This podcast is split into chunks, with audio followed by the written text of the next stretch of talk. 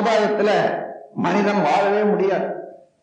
ஆகவே ஒழுக்கம் கடமை ஈகை என்று மூன்றும் ஒன்று சேர்ந்த ஒரு அறவாழ்தான் அறம் எனப்படுகிறது.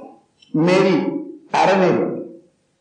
அப்போ தெய்வ வழிபாடு என்பது உள்ளதை உணர்ந்து கொண்டு இரையாற்றலை உணர்ந்து இறைவனுடைய செயல் நீதியை உணர்ந்து அதற்கு ஏற்றவாறு ஒத்து வாழ்வது என்பது இறை வழிபாடு.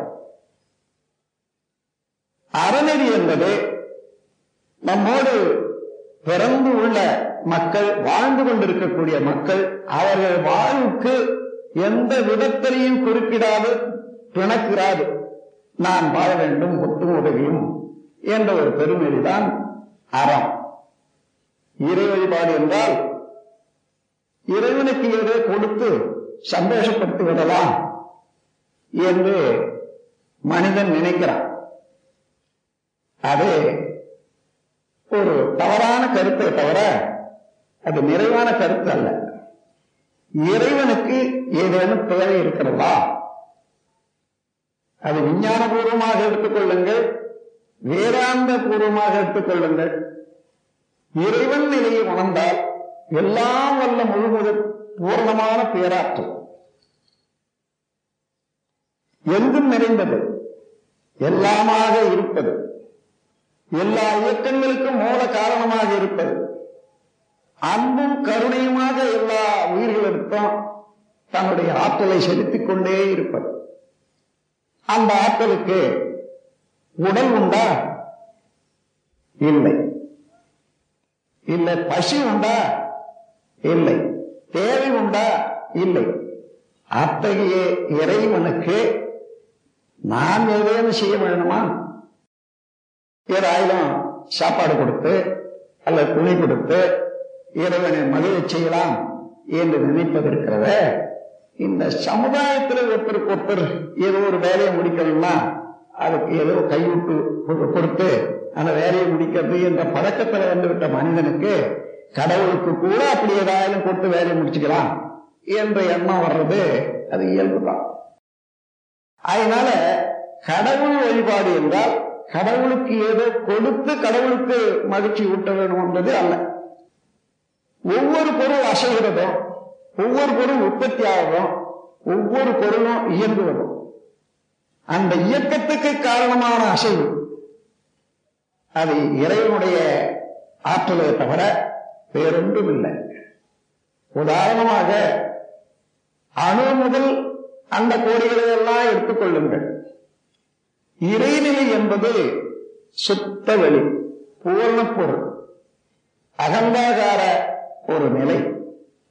அதிலே உள்ள அழுத்தம் என்பது அணுவையும் சூழ்ந்து அழுத்திக் கொண்டிருக்கிறது அண்டங்களையும் சூழ்ந்து அழுத்திக் கொண்டிருக்கிறது ஒவ்வொரு உயிரையும் சூழ்ந்து அழுத்திக் கொண்டிருக்கிறது அழுத்தத்தினால அங்கே காந்த ஆற்றல் பெருகி. ஒளி ஒளி சுவை மனம் மனம். இவைகளெல்லாம் தோன்றி காந்தாற்றினுடைய தன்மாற்றமாக எல்லா பொருளும் எல்லா செயல்களும் சரியானபடி நிகழ்ந்து வருகின்றன. நாம் உணவு உண்கிறோம். இறைநிலையை உணர்வதற்கும் அதை பின்பற்றுவதற்கும் ஒரு ஆராய்ச்சி வேணும். நாம் உணவு உண்கிறோம். அந்த உணவு என்ன ஆகிறது? ஏழு தாதுக்களாக மாற்றம் பெற்று உடலிலே அந்தந்த தாதுவோட சேர்ந்து உடல் இயக்கம் தொடர்ந்து நடைபெறுகின்றன. ஏழு தாதுக்களான ரத்தம் ரசம் ரத்தம் மாமிசம் கொழுப்பு எலும்பு மஜ்ஜை சுக்கிலம் இவைகள் எல்லாம் ஒன்றிலிருந்து ஒன்றாகிறது முதல்ல உணவு உண்டால் அது ரசமாக ஜீரணம் செய்து ரசம் பிரித்து எடுக்கப்படுகிறது. அந்த ரசத்திலே ஒரு பகுதி ரத்தமாக்கப்படுகிறது. ரத்தத்திலே ஒரு பகுதி சதையாக்கப்படுகிறது. அதுபோல சதையில இருந்து பிரித்தெடுத்த எண்ணெய் கொழுப்பாக மாறுகிறது. கொழுப்பில இருந்து பிரித்தெடுத்த சுண்ணாம்பு சத்து உடல்ல எலும்பாக மாறுகிறது. அப்பொழுது எலும்பாக மாறும்போது அதிலே இருக்கக்கூடிய திரவ சக்தி தான் மஜ்ஜை மூளை. அதனுடைய எசன்ஸ் சுத்த எசன்ஸ் எதுவோ அதுதான் ஆண் பெண் வித்துநாதம் ஆக இவைகளெல்லாம் ஒன்றன் ஒன்றன் பின் ஒன்றாக வரும்போது எத்தனை மாறுதல் வேண்டும்?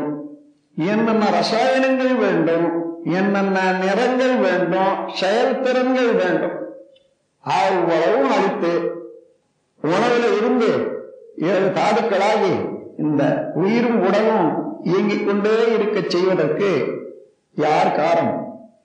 அந்த உணவை ஜீரணமாக செய்வதற்கு யாராயும் தெரிஞ்சவங்க இருக்காங்களா?